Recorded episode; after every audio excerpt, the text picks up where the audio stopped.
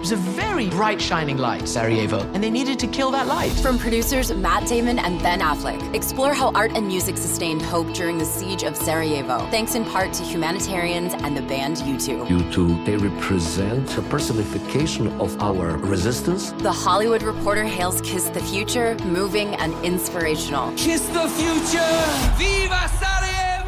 Kiss the Future. New documentary now streaming exclusively on Paramount Plus. Go to Paramount Plus to try it free. Terms apply.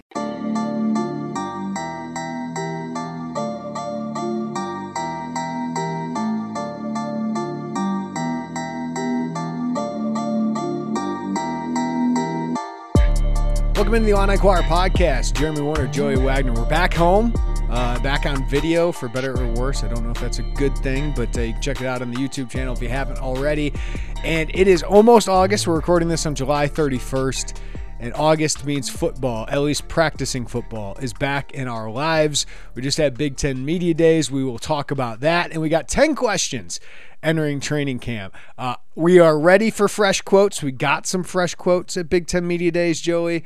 Uh, feels like we've been counting down for training camp for so long, and uh, August 3rd, uh, here on Thursday, it finally starts. How you feeling about it? I am ready. Like media day was a nice reminder that our work is about to pick up quite a bit, but also that like we there's just to be more information, more quotes, more access. Um, I'm excited, man. I, I you know it's it's weird, Jeremy, to to quickly tangent. Um, if we, I mean, you've done this for longer than I have. I'm going into my sixth year, I think. I'm not very good at math.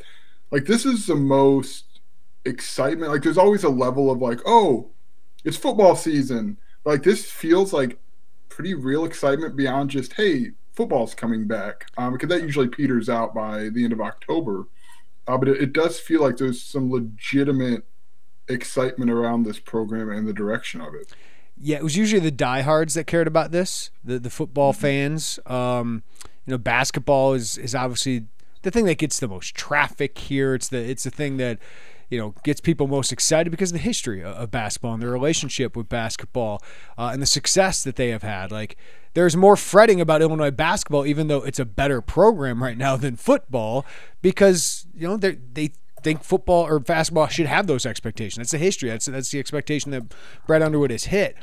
But football, I do believe for the first time, Joey, like we are entering a year where there's excitement about what they're going to be. Like not just hope, but like actual rational excitement that Illinois football is a good Big Ten football team. And it has been probably since Ron Zook led Illinois into 2008, and the journey was following Illinois. And then they, let's just call it what it is, they crapped the bed with a 5 and 7 season. And that's been the, the history of Illinois football and why fans have are guarded. And i wrote about it today about um, the sustained success. Like it's it's eluded illinois for, for so long but this year there's reason to believe because of what bret Bielema has built how he's built it what he's built it on that maybe they can sustain that success. And uh, that in the final year of the big ten west they can be a player. So I, I agree with you. I feel like the engagement from the fan base the belief of the fan base is as high as it's been in a long time. It is. And the people in the Smith Center are doing a lot to to drum that up. I wrote about that out of media days because it's something I've wanted to ask Bret Bielema for a while. I'm like, there's confidence. It's real confidence that, that's coming from the program. Bret Bielema will throw some elbows on Twitter if he has to. Uh, his players aren't far behind. Johnny Newton is, is pretty vocal himself, especially if a defensive lineman ranking does not meet his expectations, I guess. And I think that permeates me. I think the fans feel that. And I think when Bret goes on Twitter and does his thing, I, I think he's speaking more to his guys in that building, and he's trying to get a fan base to follow suit and to share that excitement and that confidence. Uh, because to be honest, like this fan base hasn't been given a reason to have a lot of confidence on. It's almost October or uh, August first. Like that's just not been the case. And I think Bret's trying to change. Like feel like he's changed the building a little bit in the way that they think. Now he's trying to like expand that yeah. footprint out to uh, to the fan base, and I think it's working. Now, still a lot of football, there's football to be played, and they haven't played a game yet, but I, I do think that that starts in the Smith Center and branches out from there. Yeah, and, and let's be honest, it's just you know there's always hope when when Lovie Smith gets here, there's hope, and then the North Carolina game happens, and Mitch Trubisky tears you up, and it's just eh, you're, you're not there. And then you make the bowl game, and there was some flukiness to it, and then you follow it up with two and five. And it, do you remember the the conversations before training camp got postponed the first time in 2020? Like there was legitimate kind of. I remember talking to Sydney Brown on the phone, and like there was legitimate. Yeah hey, we, are good here, and that didn't manifest. So, like, I, that's where I understand if fans are like, hey, we've seen this before. Yeah. I just think you've got to maybe read. So I didn't mean to cut you off. You just got to read what's different there, or, or what feels different. Well, and why why you kind of started to believe for me was just the talent. The the talent was there, and you're starting to see all these young guys who had played for so long.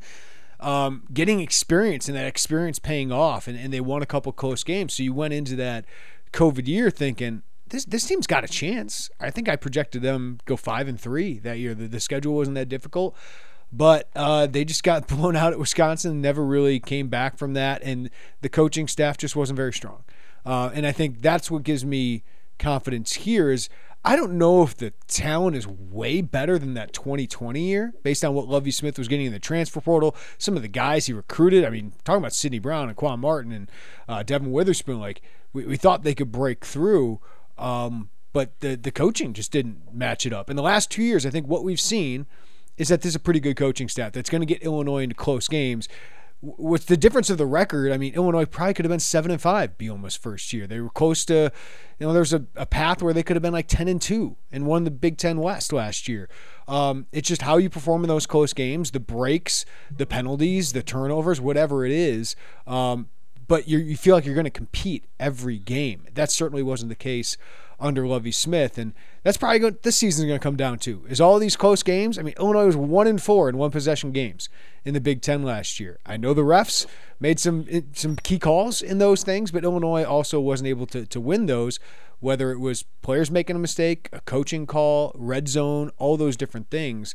Um, and that's why this season, I feel like there's going to be plenty of opportunity here. But can they be that team? Can they be the first team since what, did I write it? Since 89 90, Joey, that won eight plus games in back to back years, that made back to back bowls for the first time since Ron Zook got fired, right? Like, and started 6 and 0, goes 0 and 6.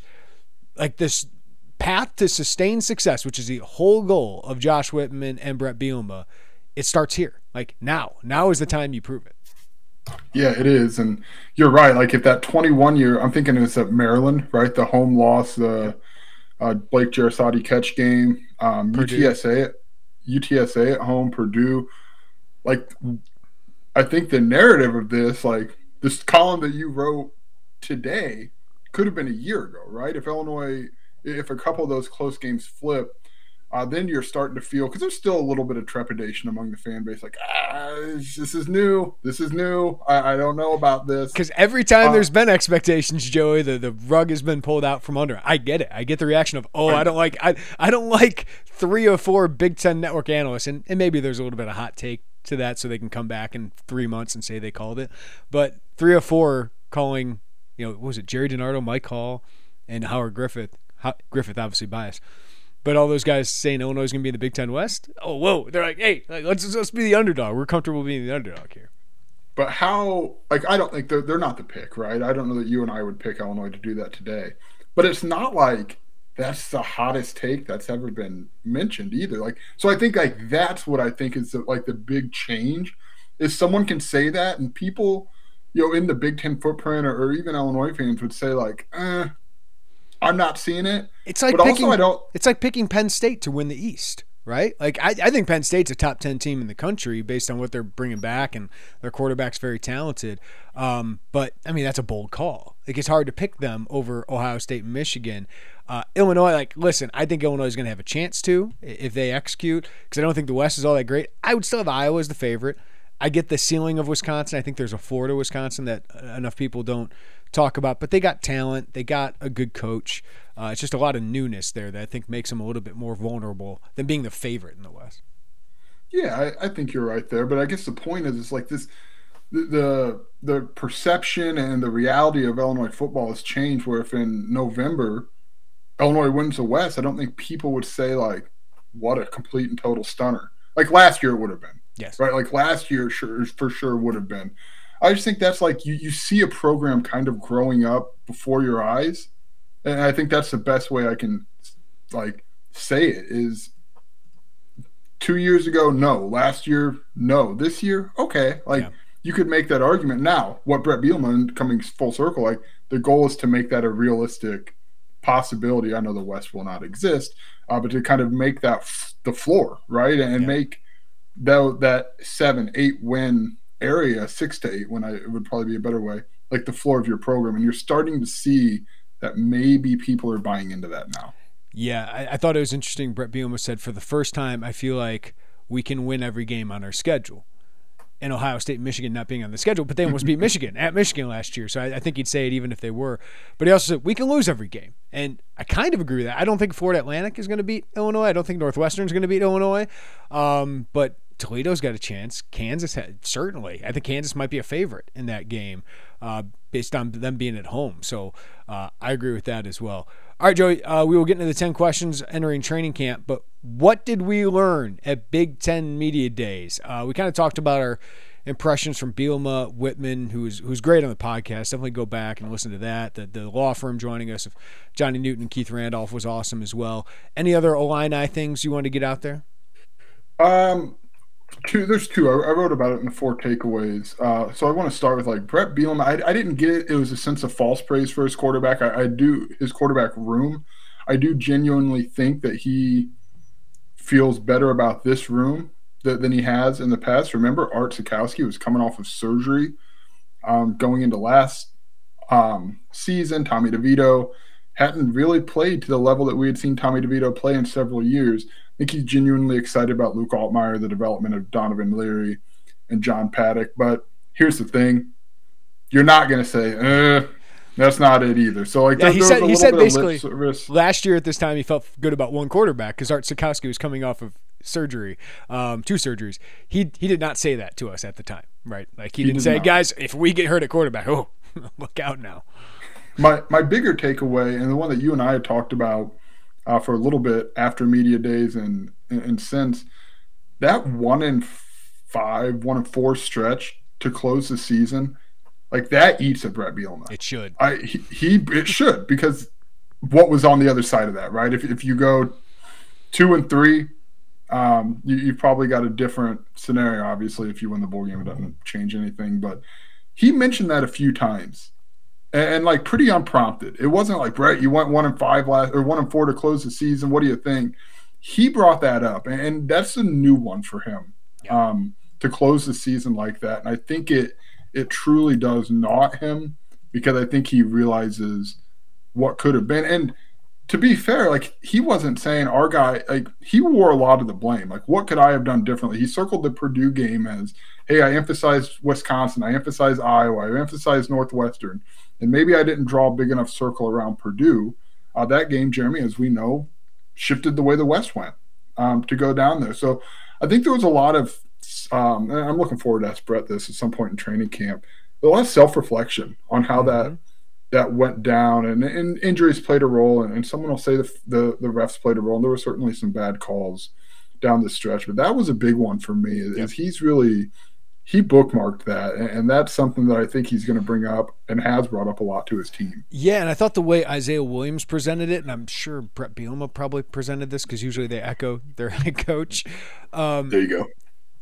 It, it, sucked for last year for what they wanted for their goals. Um, they fell short of what they could have accomplished because – whether it was not taking an opponent seriously or feeling themselves, as Bret Bielema was kind of suggesting that they had arrived, and maybe overlooking Michigan State and, and Purdue. Um, they certainly didn't overlook Michigan and, and, Northwestern.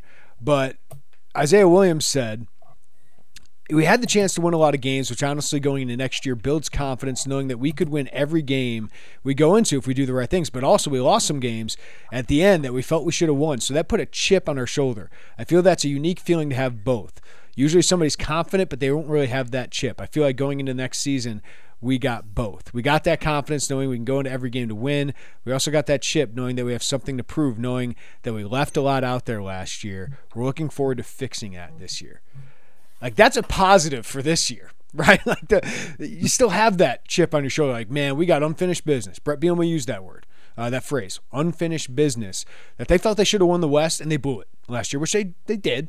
They also had a breakthrough season. They gained a lot of confidence going, hey, we're better than Wisconsin. We're better than Iowa. We'll see if they are this year, but they were last year. Um, I think that's that's great to know that you have both, and I'm interested to see if they can maintain that and maintain the confidence, and then build off the unfinished business. Yeah, I, am with you. And I asked Bret Bielema about the confidence, and he said you can, you can't really fake it. Like people try to fake it, and I, I should pull up the exact quote, but it's a really hard thing to fake. Let me find it here. I always say there's fake confidence all the time, and a lot of truth.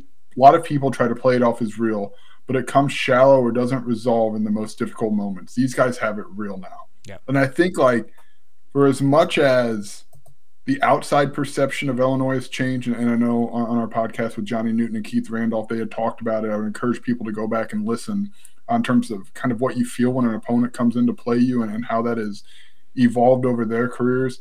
I think a lot of it was shifting the perception of that program from inside it. And, I think Bret Bielema has done a good job. And Isaiah Williams has talked about how that confidence starts with him and that swagger and that kind of bravado we've noticed it. I mean, come on, we, we, we talked to Bret Bielema enough times. Anyone who's seen a camera in his face has noticed it.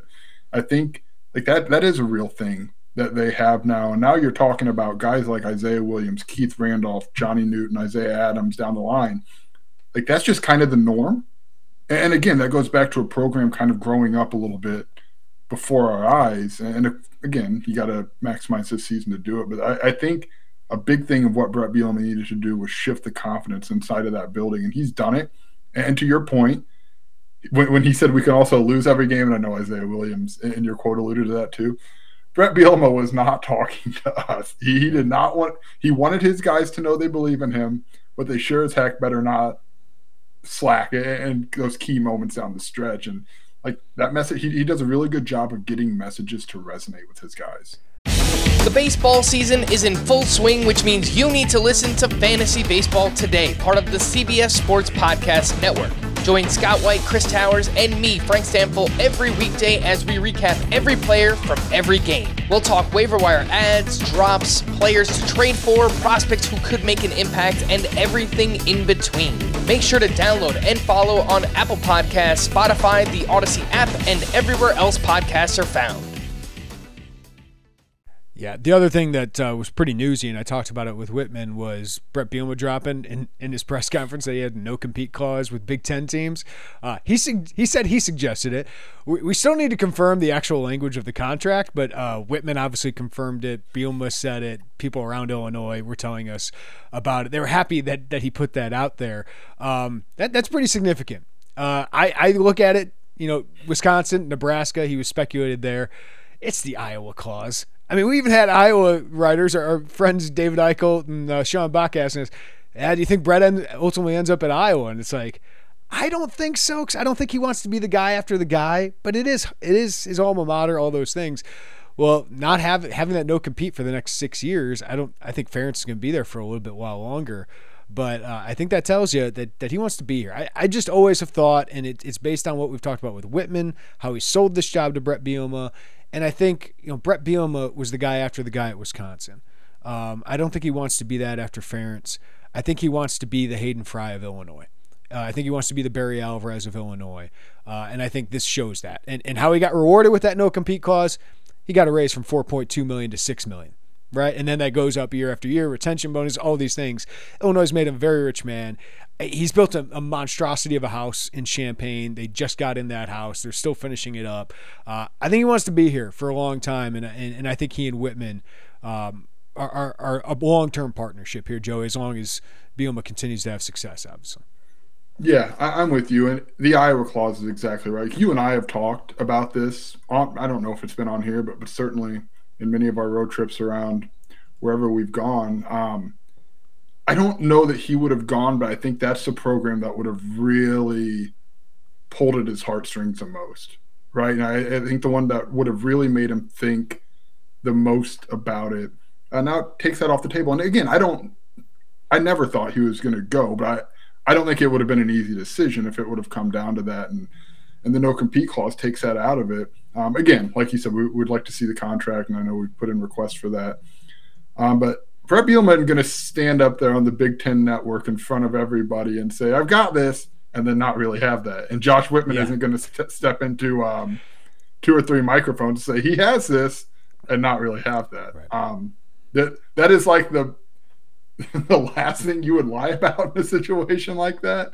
Um, so yeah, I mean that, that was a pretty big piece of news uh, to put out there, and Bret Bielema, let's be honest, Jeremy has a very good sense of the conversations around him. Mhm. Um, that that was not like a an accidental. Then afterwards, they had to get together with Whitman and be like, "Hey, oh boy, that's out there now." I think that was very. We're, we're gonna get foiled now by four media outlets. yeah, like that was an intentional drop. Um, and Bret Bielema is really good at that. He, He's got a little book and he knows what he wants to talk about, and he wanted to bring that up. And Sometimes to the Um, point there he deviates from what we actually ask him. He's like, I got, I got to hit these three points. Hold on, Wagner. it uh, it did. I will say, Bret Bielema kind of stole the news cycle from the Tuesday prior. Uh, I, I'm- I'm being a little over the top. There was a lot more news at Big Ten Media Days than that, but but announcing Jim Leonhard on Tuesday as a senior analyst, you put out that no compete clause uh, nugget on Wednesday. Bret Bielema knows how to get like we're not a complicated bunch. Uh, he he knows how to get our attention. Yeah, well, let's let's bring that up. We haven't talked about that here yet. Um, too much on the podcast. Uh, hiring Jim Leonhard. Like somebody DM'd us about this during the spring, right? We're like, ah, I don't know about that. Jim, uh, obviously, has a relationship with with Bret Bielema dating back to when he played at Wisconsin, and, and Bielema was his defense coordinator for his final year.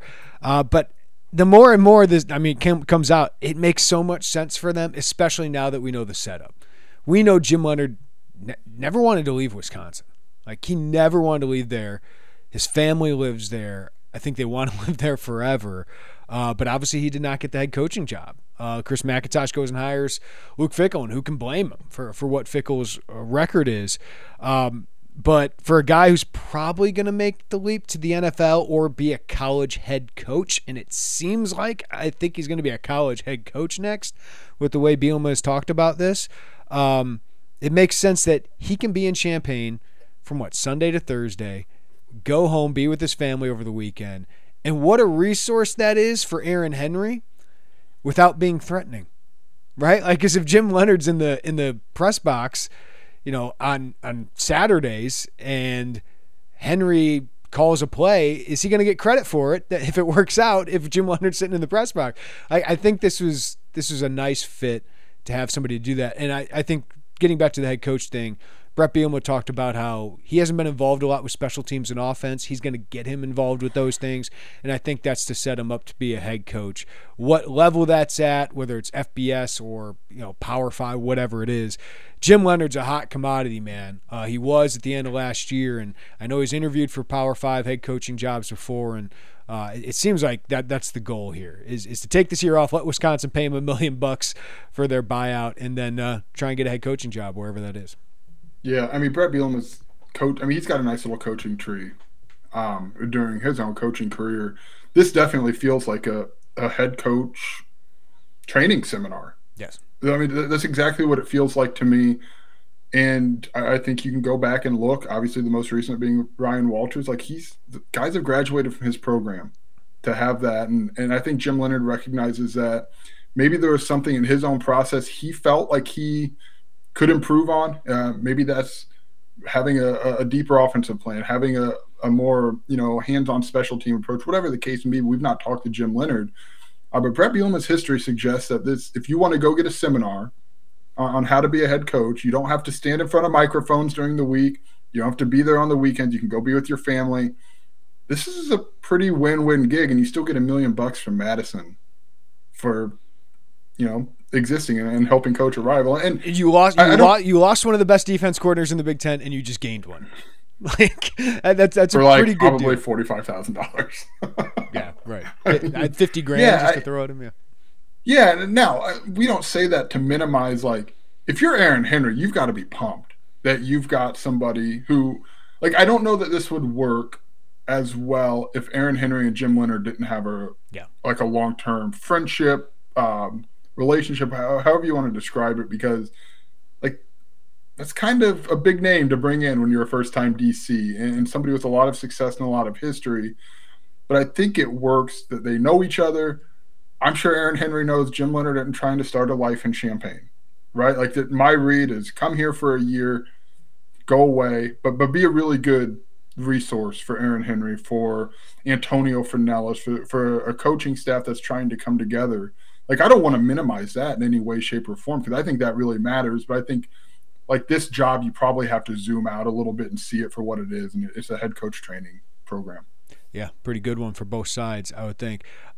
All right, other things, Northwestern fallout. I, I thought David Braun put his best foot forward to be the spokesman of that program. I, I read one quote where he said, uh, "Hey, listen, I'm supporting my players for not showing up to this, but I wanted to show them that I'm going to face the music. Like I'm, I'm gonna I'm gonna be out here." He didn't have all the answers, um, and, and I don't expect him to, but he was out there. He was public, unlike his AD Derrick Gragg who had one interview from what I know with our guy Adam Rittenberg at ESPN, um, and you know he seems to have the support of Michael Schill at this point, but Michael Schill not really doing a lot of interviews either. So it was at least some form of leadership, accountability, even though he really didn't have much to do with that. Now, some of his staff are, are mentioned and named in all of these things, but uh, kudos to him for showing up. I just wanted to mention that.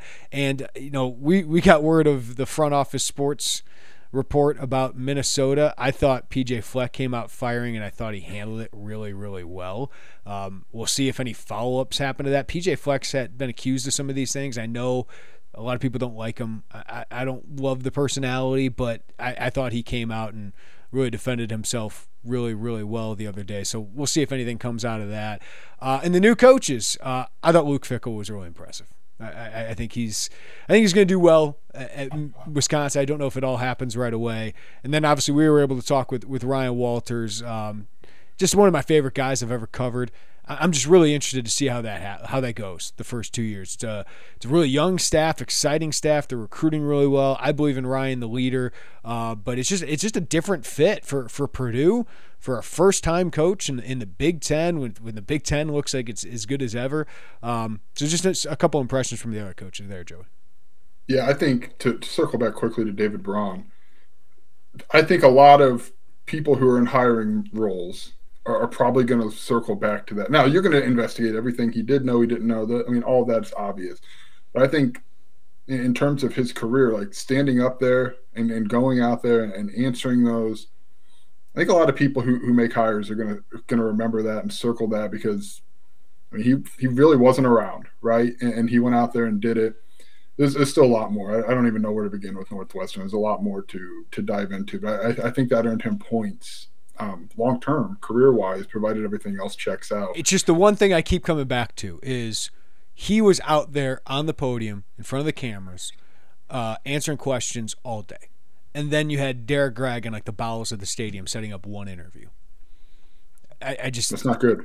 I, I, and he and he explained it to to Rittenberg as, oh, I'm wanting my president uh, be the forward facing guy. It's like, dude, you're well, the athletic. Dir- where was he at in Indy then? You're the athletic director with four or five lawsuits against your programs, and including some of your hires and oversight of this. Like, it's just, I know it all didn't happen with under Derrick Gragg, and obviously Jim Phillips has to answer questions, and he has, but at least he's answered some questions. Like, Derrick Gragg has not been in front of a camera yet.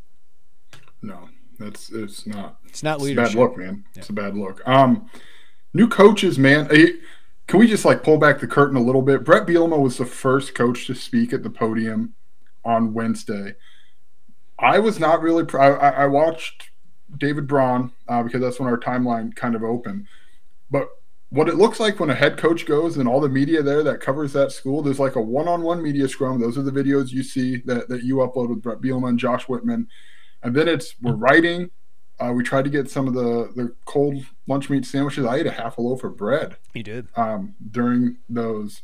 So like I didn't see a lot of the other ones yeah. on Wednesday. To be honest with you, I, I, saw more on Thursday because we weren't chasing Bret Bielema around or, or, Johnny Newton or Keith Randolph or Isaiah Williams. That's not a complaint. I, obviously, we go there to talk about them, but like I, I probably should go back and watch some of the other Wednesday podium sessions. And I know the Big Ten Network uploaded all of like they have everybody go up to the desk, players, coaches. Uh, Bret Bielema was was pretty good up there. I learned quite a bit from that. We should probably pay more attention to that because he actually said some things mm-hmm. on there. But yeah, man, um, Luke Fickell is an impressive guy. He's an impressive guy. You don't get that resume by not being impressive. Yeah, it's a good fit. Uh, the other thing is, it was just a reminder. Like, listen, I, I think Bret Bielema got a little upset about it. Um, we were just like, okay, we're going long enough. But to have like CBS, NBC, Fox all represented at that thing, uh, I thought was really, really interesting. That you had all of these networks, these huge networks. I know like ESPN's the biggest name in sports, but you have CBS, NBC, Fox, and it's just a reminder that in you know starting a little bit this year, but also next year, you have a Big Ten game on Fox at 11 a.m. You have CBS at 2:30, and then a primetime NBC game. Like that's big time.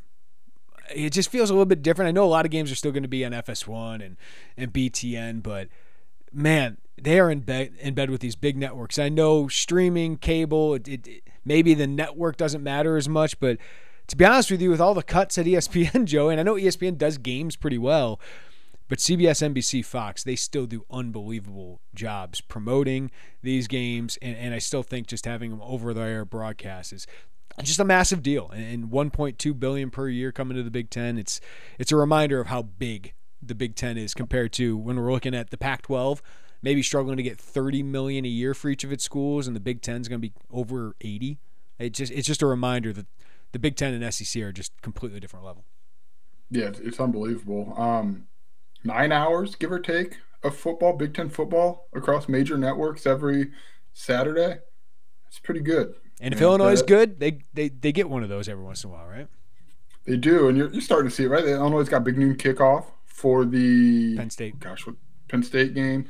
Uh, reports are they're playing the night game at Purdue. That'll be a fun one. Um, I'm kind of looking forward to the bye week already because I don't guess I've not talked to you about travel, but uh, my travel is going to be to my couch and watching college football all day. I hope uh, it's, it's good, man. If you're a Big Ten football fan, it's a lot of national broadcasts and like it's just a lot of inventory to see your teams play. I think that's the big one. All right, guys, first impressions matter. There's no two ways around it. And your face, well, that's most likely the first thing that someone notices about you. How your skin looks is going to determine good or bad that first impression. I decided it's time to put my best face forward and started using Caldera Lab to do so. Clinically proven to reduce wrinkles, fine lines, and signs of aging, Caldera Lab is the leader in men's skincare and is here to save the day and your confidence. Use our exclusive code Illini at calderalab.com to enjoy 20% off their best products.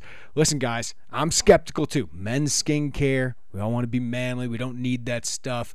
But I know you care about those wrinkles, those bags under your eyes. And why not look good? It helps us in life, helps our confidence. So take care of your skin, and Caldera Lab helps you do that. They create high performance men's skincare products, and the regimen is your twice a day formula to transform your skin. And the best part, it's super easy. Literally takes 30 seconds in the morning and 30 seconds at night.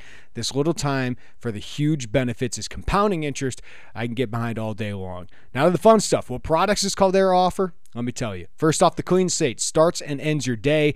This face wash leaves all skin types refreshed. Then you'll apply the base layer right after to moisturize and hydrate your skin. Even better, it absorbs fast, leaving you with a matte finish to start your day confidently. Then the good, it's your go-to night face serum rounded out. And then want to take things a step forward, the Icon is the eye serum that helps you shine while addressing the three most common skin concerns around the eyes: fine lines, dark circles, and puffiness. Caldera Lab is made with top-tier ingredients, legit showstopper that is good for you today and in the long run. Right now, get 20% off with our code at calderalab.com. That's 20% off at calderalab.com by using code Illini. Jump into skin and first impression royalty with Caldera Lab. All right, Joey, let's focus on Illinois football's training camp because it is almost here. We still got to get our schedule of everything that happens. And just a reminder, training camp under Bret Bielema has been very closed. We usually get to see some some stretching, he said maybe that'll change this year. I highly doubt it. I really highly doubt it. So it's unlike the Bret Bielema era, Ron Zook era, Tim Beckman era, Bill Cubit, whatever it was, where we got to see a lot more and kind of give you updates of who was good in each practice.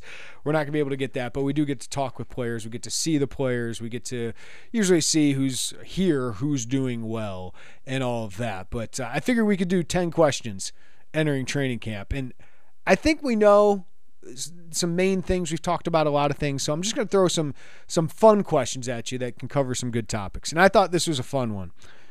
Who's the offense's top playmaker? And by that, I mean who has the most yards from scrimmage on the Illini offense this year, Joey? Who would be your pick? I mean, can we do like the non Isaiah Williams category? Because my bet would be Isaiah Williams. Like, I, it, it's so it's impossible for me right now to think it's anyone else. Um, because I think the running backs would be your next option, but who do you pick? Because it sounds like it's going to be a committee approach. Um, Well, so until well, here- here- further, here- yeah, yeah. Hold on. Here, here's here's the debate I have in my head. If it were Isaiah Williams or the an Illinois running back, I would side with an Illinois running back. Just because of Bret Bielema's history of 1,000 yard running backs, and for Isaiah Williams, he could get 100 catches and still have under 1,000 yards, right? And and most of his rushes are not really rushes; they're receiving yards. Um, so I, I think I would go a running back here. I think Isaiah Williams is the easy bet to get the most yards. Definitely over 800 for me for Isaiah Williams. I think he's going to be a huge playmaker, and I think they're going to try and stretch the field a little bit more. Wrote about that a little bit this week. Uh, and I think Reggie Love is the most trustworthy back, but Bret Bielema loves Josh McCray. So I'm, I'm going to go with a little bit of a bold pick and go Josh McCray because I think he's the most likely to get like 180 to 200 carries. So I'm going to go with Josh McCray is my answer for this.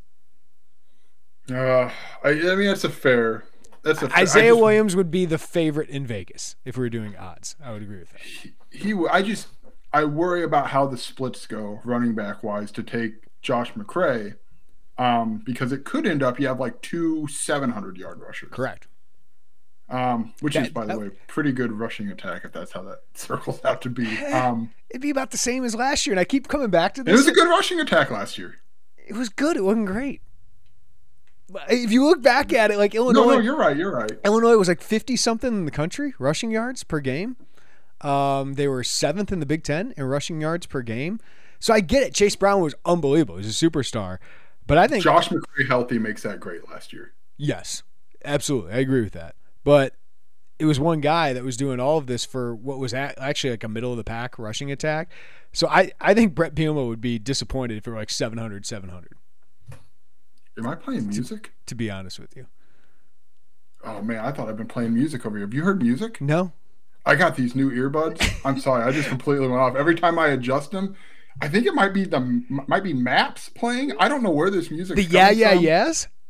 I think so. I don't know where it's coming. from. See, this is why I use wired headphones because I have no earthly idea where this music is coming from. Is it like pairing to one of your other devices? It's devices? not to my phone. My laptop is. Well, it's not yacht rock, and that was what I was last listening to on my laptop. Oh, I'm sorry to distract us. This whole time, it. like it had done it earlier. I was like, "Was that Jeremy?" I saw your face. I'm like, he's not hearing me right now. He's, hear- he's hearing something else. I love it. No, I, I think I heard the yeah, yeah, yes. I like it. But I didn't. I freaked out before I could actually listen to what it was. Great song So the 2000s. I'm sorry. What did you say before I? I don't even remember. Uh, I think Bret Bielema would be disappointed if it were like 700, 700. I think he'd want like a thousand and a 700. And then a 250. Yeah, something like that. Go like Jordan Anderson or Aidan Laughery, maybe a Caden Yeah. Feagin.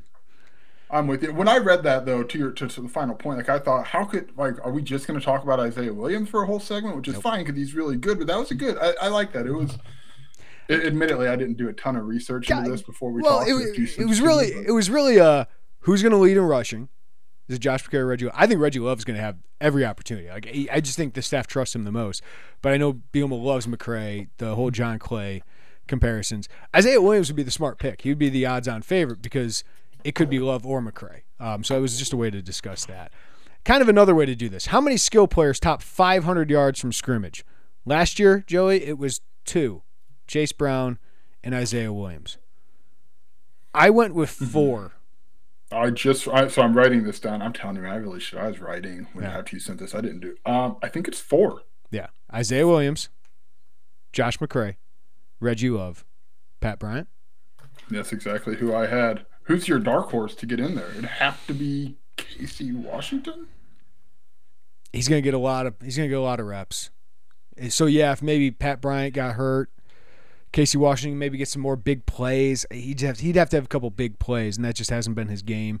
His bread and butter is like an eight yard catch for a first down. We're going to talk about the freshman wide receivers coming up here. I don't think either of those guys gets in this. I would not feel comfortable putting that on there. The right now. Those are really high expectations. No, we've already seen Pat Bryant be a really good Big Ten receiver, um, or at least a, a, a good starting receiver. Can he be like an all Big Ten guy? Uh, I, I think he can be. Uh, so I wouldn't be surprised. Like, and, and Barry Lunney freaking loves him, uh, Pat Bryant. So I, I think he's going to get a ton of usage. Anybody like Tip Reiman's not hitting that, right? I don't think so. It'd have to be a wide receiver. Um, Canary or Wilcher. third running back. And I don't think it's either one of those things. Also, to just have two last year, like the offense was much better, and I think like that stat alone shows you how much more room for growth this offense has. Yeah. Now, to, to be fair, uh, I used 500 last year. Hightower had 450 and Bryant had 450, so they were pretty close to it. More solidified as a starter on your projected depth chart, Josh Kreutz or Dylan Rosiak? I think it's Josh Kreutz. I agree with you. Like they had looked for so long for an upgrade at center, and then spring ball happened, and they added JUCO Will Lease. But and I don't know how much of it is just PR, but we've heard a different tone about Josh Kreutz here lately, right? I think he had a really strong spring. There are questions about can he hold up against like Keanu Benton level nose tackles. So it's going to be difficult for him. Uh, but I think he's got the mindset, the intelligence, the leadership, and just the nastiness. Uh, so they're singing his praises a little bit more publicly. I'm interested to see what he looks like if, if we get to see it during camp. But I do think Josh Kreutz is unquestionably right now the starting center. Yeah, I'm with you. Josh Kreutz doesn't lack for confidence. Like I'll tell you, I, I had heard just over the course of time since the season ended, like there were times last year. It's like, hey, I, I could go start over Alex Pihlstrom. Yeah. And it's like, well, dude, he's he's like all Big Ten, and he's now with the Saints, and like that's just Josh Kreutz's mindset. Like I don't think he. Some guys, when you look, and Illinois was like pretty aggressively looking for transfers, like that. You cannot hide that or, or phrase that any differently. I don't like some guys might get a little like looking over your shoulder, like what's I don't get the sense and, and people I've talked to that Josh Kreutz was that guy. I think it was just like, all right, I'll beat him. well, and, and not like, yeah, that's right. Like not like, all right, I don't care, but like he believed in himself enough to know like, this is my job. And I think Bret Bielema mentioned on the Big Ten Network, like he had a really good summer. When he talks, and you and I know that's at least in our interactions, um, not the most frequently, but like people listen Yeah. in, in the room, and I, I think that matters. And they ask, like Bart Miller will tell you, he said it on the record a hundred times. Like they ask a lot of centers in this offense, and, Josh Kreutz is now going into his third year in that understanding of what they ask of centers, and in his second year with Barry Lunney, Willie's doesn't have that. Yep. Like I, I just think that it's either Josh Kreutz, or I would even argue like someone like Zach Barlev, who has been around and who knows would, would be somebody who would be competing with Will Lees, but it's hard for me to think Josh Kreutz in the starting center at this point. And I, I look, I wouldn't have said that five months ago. I, I I don't think he's gonna play, but he's gained a lot of strength. And like TJ McMillan has a semester over Will Lees. So like even those guys, uh, Joey Oakland, I don't he's been playing more guard than, than center. Um, but yeah, I agree it's Kreutz. Rosiak I think is gonna play a lot. Uh, whether it's the Isaac Darkangelo role or, or whatever. I do think we can see a scenario where they start one linebacker, five DBs, five basically defensive linemen, basically a five-one-five.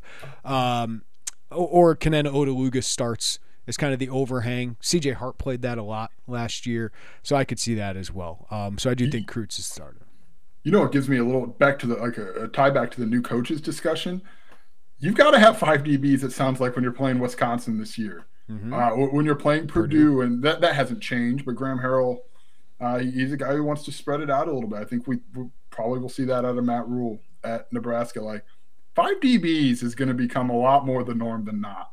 Um, if it already hasn't, it probably already has. So I think the way the West is shifted, that's that's kind of where it goes. More likely starter: Jordan Slaughter or Josh Gesky.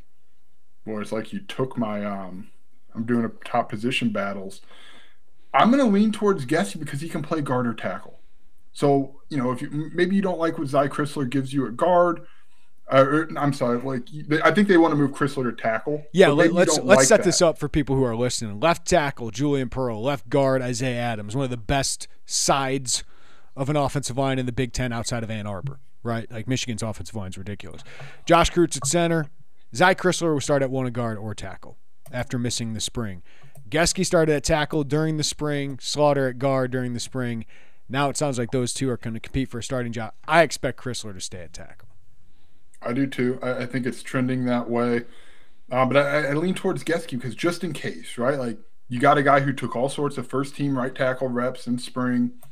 He can do that. We have you and I have not seen him at guard. Um, right. So that would be interesting. We've seen Jordan Slaughter at guard. So I think Jordan Slaughter is going to get every chance if they keep Crisler at tackle to win that starting guard spot. He might. I just I say Gesky because of versatility. Like that's where I lean that way.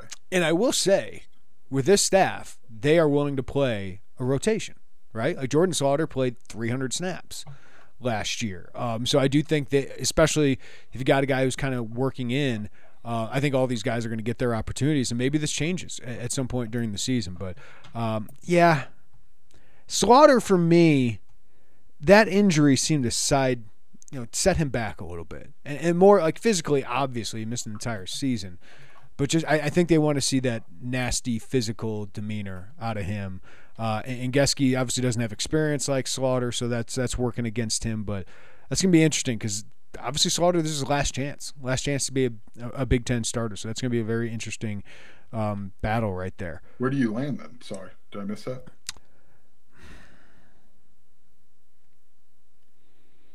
Man, that's a great question. I I've never seen Gesky at guard.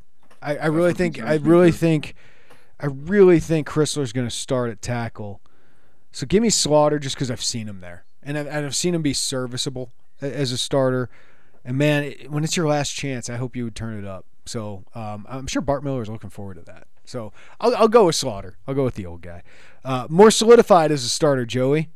Defensive back version. Tyler Strain at corner or Demetrius Hill at safety. Hmm. I'm going Strain. Yeah, I am too. I am too. The the thing that my hold up, uh, when Bret Bielema was asked about the newcomers at media day, and he was talking about Prince Ford, he made it. And remember, they got Prince Ford in the summer. This wasn't a mm-hmm. pre-spring edition. He said we were looking to add another corner, and it's like, okay, was that a depth piece? Did you not like what was there in terms of what you could who could contribute this year? Like that's where I kind of get held up. But I think in my mind, I think in a lot of minds when you talk about that, like you immediately go to starter, and Bret Bielema at times is thinking gunner on punt return, right, or, or, or something like that. So like I that's I think it's strange. Do we I, do I we learn that with uh, we learned that with Prather Hudson, I believe, oh uh, in Max yeah. Rosenthal is what, what, we learned that with. Um, yeah, I'm going with Strain because I've seen it. Like I get it, Demetrius Hill, freshman All American. It's a great headline, gets everybody excited. This guy's gonna be a star right away. I think he's got more competition. To be honest with you, like Nicario, I, we are going to slate Matthew Bailey and Xavier Scott as two starters, right? Like that's how we feel. Matthew Bailey, whether it's strong or free, uh, and uh, Xavier Scott at nickel. Like that's how I feel it's going to be. So that means Demetrius Hill's got to fend off Nicario Harper, who is here in the spring, and Clayton Bush, who obviously Bret Bielema cannot speak enough about. Again, I don't know whether it's to, to be a backup and you know, a gunner on special teams or whatever it is, but he speaks highly of him. So this is like the most intense competition I think there's going to be. Like the off for me, it's offensive line and then the safety spot uh, at corner. Prince Ford, uh, Caleb Patterson, JUCO corners are brought in to compete. Strain was really good last year when he played, and, and he looked good in the spring when, when we saw him. But he had 172 snaps. It's a Pro Football Focus grade for for t- take it for what it's worth, but 82 Pro Football Focus grade was third on the defense last year. Um, small sample size, but still big enough that it matters. Nine receptions on 18 targets, two interceptions, two pass breakups. He's not tall, doesn't have a lot of height to him, but he plays like Taz. He, he's got that demeanor to him. He breaks well on the ball. He's got great speed. He's got some production and experience. My, my concern with Taz and Strain is injury. Like those guys have had some injury history. That's why I think it's important to have Prince Ford, Caleb Patterson, Elijah McCantos, these freshmen who are coming in. But I, Strain looked good in the spring. He looked good when he was on the field last year. I thought, you know, better than even Xavier Scott was on the field last year. Now he had a year of experience on him, but I'll go Strain because I think Demetrius Hill's got a battle on his hands. And with you, Strain also looked noticeably bulked up. Yep. Um, which was like he came in and he's like, "Oh, this guy's like got track speed." I remember that was his commitment deal. Like this dude's super super fast, and he is. But now he looks like bulked up and looks a little bit more uh, like a Big Ten starter. I'll say, look, if like a guy like Prince Ford comes in and wins this job in fall camp, is that bad news for Illinois? No, I mean the guy got here in the summer, so if he comes in and from the summer to September second wins the job over Tyler Strain, who we know looked good um, every time we've seen him since really that Purdue game when he got in. I don't think that's bad news. That's for a depth. I don't know looking that I expect it. Yeah. Uh, I, I expect Strain to win that, but like that, they're starting to add depth there, and like that's you needed that. And that's what they do with these JUCO guys and, and transfers. They seem to look for more for depth than like these stars that, that fans get really excited about outside of quarterback. Right, I want you to write the next answer on a piece of paper. Do you have a piece of paper by you, Joey? How little do you think of me professionally? I'm, I'm making you do. Hey, sometimes we don't need it any day. You got a notes app, you're, you're fine. Because I, I'm, I'm really interested to see who you pick here. So besides quarterback, the most important backup on the team oh, is blank. You skipped over the little rundown we had. That's why I thought we were. Gonna... Oh, sorry. I'll get to that question next. So, Oh, do you have that answer ready? Besides quarterback, the most important backup on the team is. This is stupid. I, this is where I wrote need the that. Jeopardy music. I, I'm not thrilled about this. Give me one. Hold on. Let me. I should have prepared. Let, let me let me I'll, I'll let you think about that, and then I'll ask you this question while you're thinking about it. Gut feel: Who's the backup quarterback? Donovan Leary. I say that, but what happens if it's like an Iowa game from last year again, and you're like you got a chance at home to make a statement where you are in the West? Do you put Donovan Leary out there, or do you go to John Paddock, who's won, who, who started 12 games last year? That's the hard part about this schedule. I, I was thinking about this. Like, the hard part about this schedule is you don't have like a Charleston Southern on it. You don't have an Eastern Illinois on it. Where in that first game, get your feet wet, feel good about yourself, get these backups in. Maybe Toledo if everything goes great, but that's the MAC champion. I think it's like Toledo would probably beat Northwestern. Toledo would have a chance at Purdue. I mean, they got a chance against Illinois. Um, Florida Atlantic is the weakest opponent probably on paper. Tom Herman's an interesting coach there. They always have some athletes, but I think Illinois will dominate in the trenches. But you don't have the chance to get Donovan Leary in there. You don't have a chance to to get some of these younger guys in there. So that that's the hard part about this schedule. Um, so I, I think that's the that's a great question, Joey. Are you willing? It's based on probably what they see in practice, that's for sure. But uh, for that reason, I'd probably side with Paddock early in the season. But Donovan Leary got all like almost all the second team reps during spring. I think there's a difference between the backup who takes the snaps from the backup center before the game and who goes out there in the middle of a Big Ten West race if you need one. Like I think for everything we see in warmups, we'll probably say Donovan Leary, right? Like I think there's a lot there. Like they really, really like him. I think he's improved a lot. I think he's got. I know he's got four years of eligibility. Like, and I think John Paddock might get it. Like he might get it. But like, I just wonder what happens in a like when it's back against the wall and you got a chance to make that statement. If you've got to go with someone else, who do you go with? You just need somebody to compete, or do you need somebody to go win a game? That, that's a it's an interesting question. It's an interesting question. I don't know. Barry Lunney and Bret Bielema have said great things about Donovan Leary. Uh, I, I think Paddock, you know what he is. He's he's faced he's faced those battles, right? He's played some Power Five teams. Um, so I that's nice to have in your back pocket, and I think it's great for the room. You going Leary?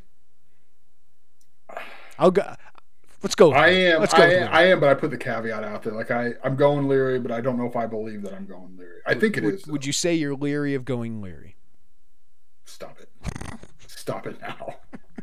It's embarrassing. All right. Do you have your answer besides quarterback, the most important backup on the team? I do, and I even xed out my first answer so you know how Okay. torn I was. Can, can we put this up at the same time on our, our computer screens? Yep, All right. same. You gotta put you gotta put your paper up because you have Declan Dooley. Okay, there you go. Said Ced McConnell. Both of us. Said I had McConnell. Declan Dooley, and that's why I was like, I can't believe I'm putting a punter, but I think it's Ced McConnell. I actually thought Declan Dooley too. So you and I are on the same page here. I mean, the ex- the ex- explanation's right, easy, right? If if Johnny Newton or Keith Randolph gets hurt, uh, and I think you know Ced would be the guy behind Johnny. Most importantly, um, you need somebody that can play, and and they're so young at the three technique, so inexperienced. But Ced McConnell, so what his third season here at Illinois. Um, we've heard from Terrence Jamison; he's taken a big leap, and and to be honest with you, they need somebody that can rotate in there. They need somebody who can take hundred snaps from Johnny Newton because I know how hard it is to take him off the field, but they need somebody that they can have Johnny Newton ready for the fourth quarter. Because let's let's be honest, the pass rush really struggled in the fourth quarter uh, last year, and, and, part of the reason the defense gave up some points late in uh, game. So I think Ced McConnell have a defensive rotation like that, defensive line rotation is is really important. Then you got to think of the future too. Ced McConnell's probably starter next year. Yep, all those reasons. Um, they need him to be to, to be somebody who can be in the rotation because there's not a lot there. I mean, you got Bryce Barnes would be in that mix. Um, Denzel Dax, but like it's not the same. Ced McConnell can play the three technique. I don't think that's where they um or can play nose. I, I don't know if they envision him there, Jeremy. Three um, tech. He, yeah, he, man. He'd be a great three tech. Like that's that's Yes, that's where he sorry. is ideally. Yeah. Yeah. Yeah. Can we do that writing thing for the last two questions? We can talk through the next one and then Oh yeah. All right. Let me get. Uh, that was that was fun. I got to mute this so I can crinkle some paper. I, Let me get some more paper here. Um, all right, next one. This is like a version of the dating game. Which redshirt freshman will have the biggest impact? This is a very difficult question.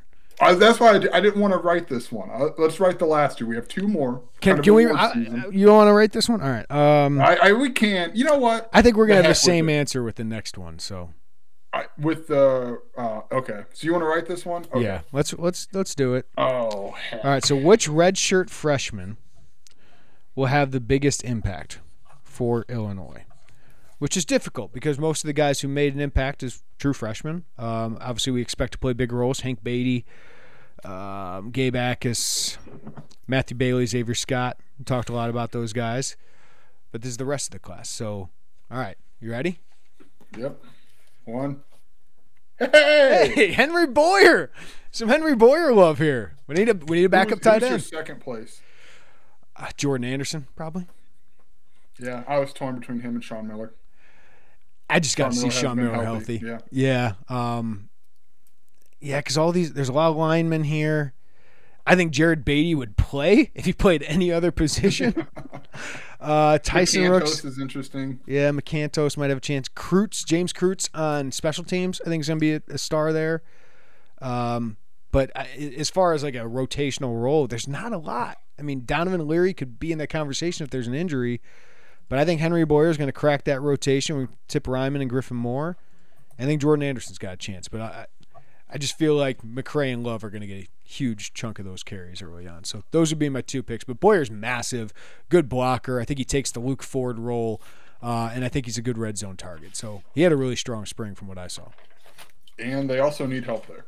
Yes. They lost two of the three rotation guys in Luke Ford, Michael Marchese. Who's I mean, outside of Tip Reiman, who do you know for sure? Like I think the two guys you think are in the rotation, if, if you're looking at a top three, are Griffin Moore and Henry Boyer alongside Reiman. So mm-hmm. All where I land. Oh God. The Gay Backus Award for true freshmen who have the biggest impact. I think we're all at one position here, right? Yeah, and we're really wasting a lot of paper. I, I right. recycle at the Werner household. All right, ready? One, two, Three. three.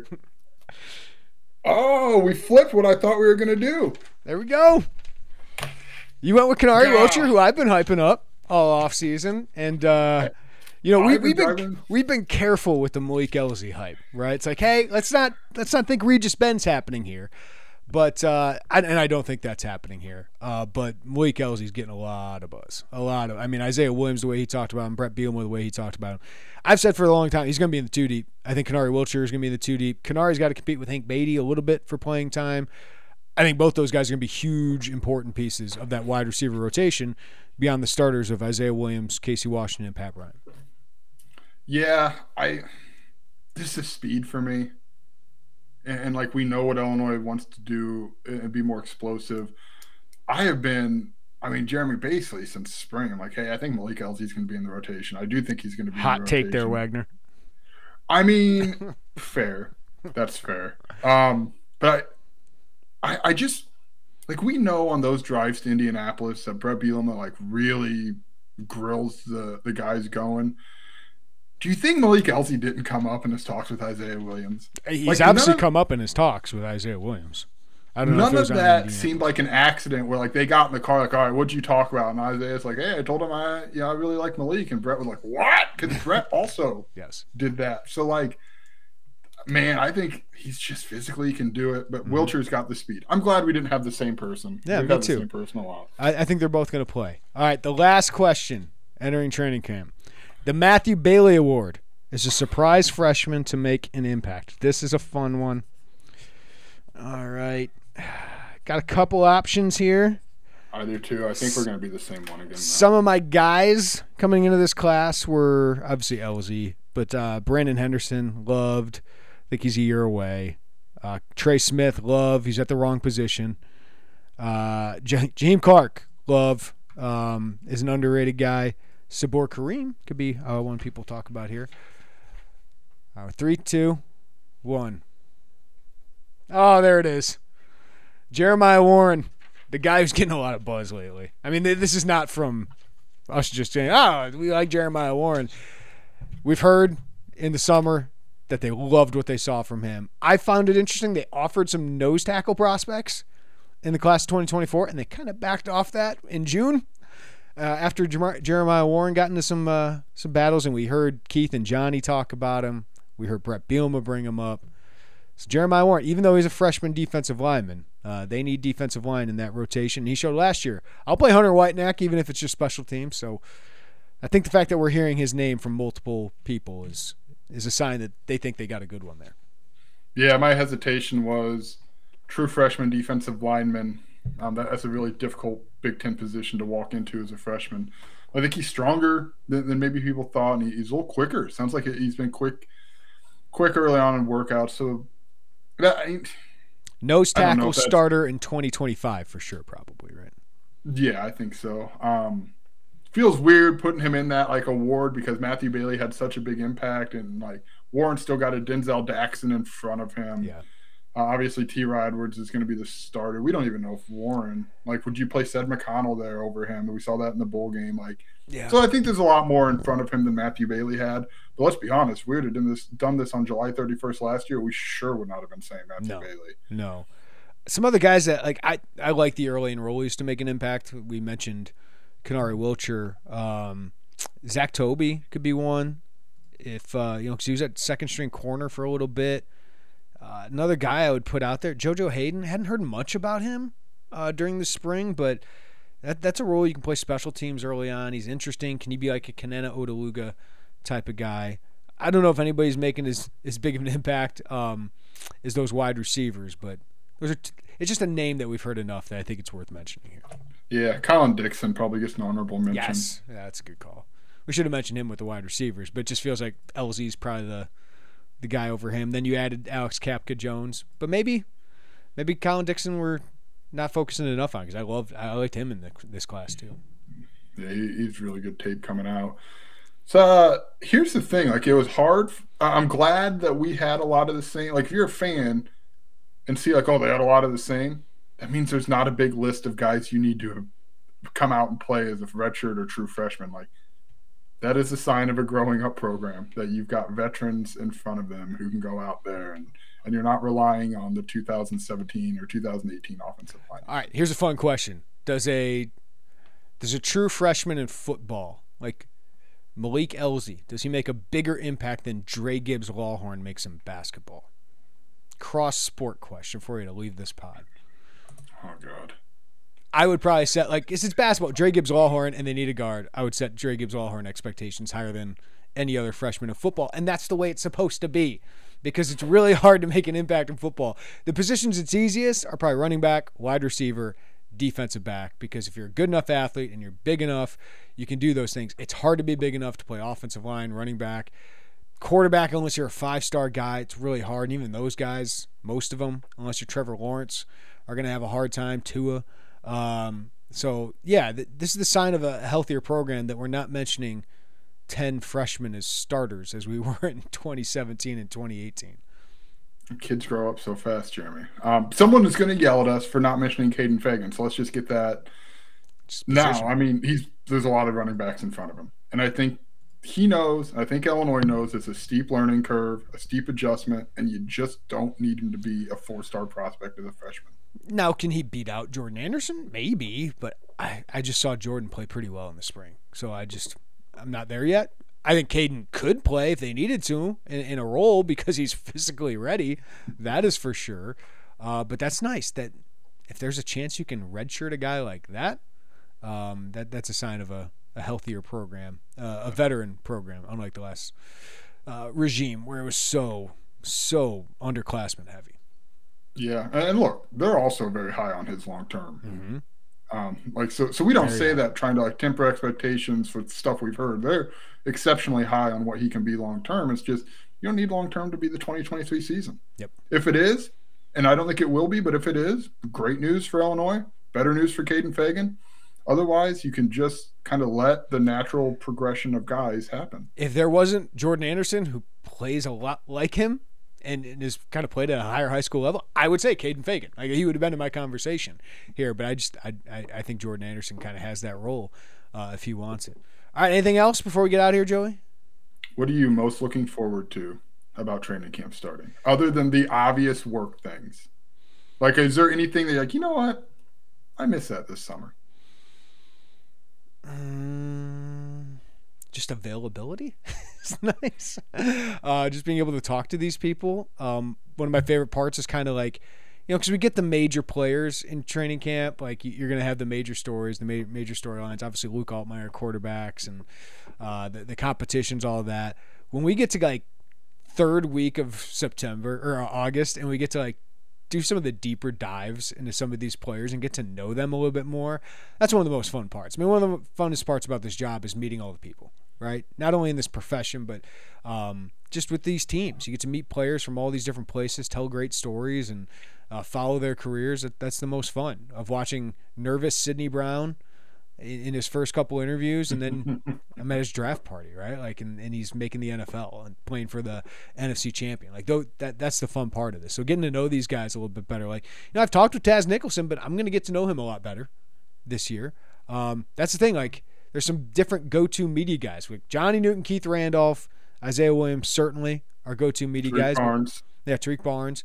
We're gonna get to know Reggie Love a lot more, Josh McCray a lot more. Um, you know, Seth Coleman doesn't love talking, but he's probably going to talk a little bit more. Gabe Jacas is going to talk a little bit more. So, Dylan Rosiak is probably going to be in that conversation. yeah. So it's it's always fun to, to get to know those guys a little bit more and what makes them tick and, and what they're like as humans. Yeah, I think like now I'm going through like which deep cuts on that third week, second and a half week, third week. Hank Beatty. Like Hank Beatty, Ezekiel Holmes. Mhm. I think his story uh, of finally getting that, and, and then he gets injured early on in the season, and it sounds like it looked like it's pretty gnarly. And to Yep. come back, and we'll see what his full availability is for training camp. You start getting down that list, the, the Henry Boyers of the world. It's like, all right, now that's, like that's where you and I sink our teeth in. Yeah. dude like those are the fun stories Not, uh, we don't mean to say like there's nothing you know we don't enjoy talking to isaiah williams or keith randolph or johnny because we very much do but we were in india it's like how much more like we've covered isaiah every part of you covered especially going back to him as a recruit like every part of this guy's story Yeah. um, keith and johnny we've talked to so much so uh, fun guys to talk to they give really good insight on, on what's going on but you training camp's a lot about stories uh, especially as you get into it so so getting into that Sean that neck of Miller. woods be fun. Sean Miller. Sean Miller, man. Talk with. All right, man. Uh, Joey Wagner, appreciate you, man. Appreciate it. See you on Thursday. All right, everybody have a great day. Take care of each other. Follow us wherever you get your podcast. Check us out on YouTube as well. But everybody have a great day. Take care of each other. We'll talk to you next time right here on the Illini Inquirer podcast. Bye, everybody.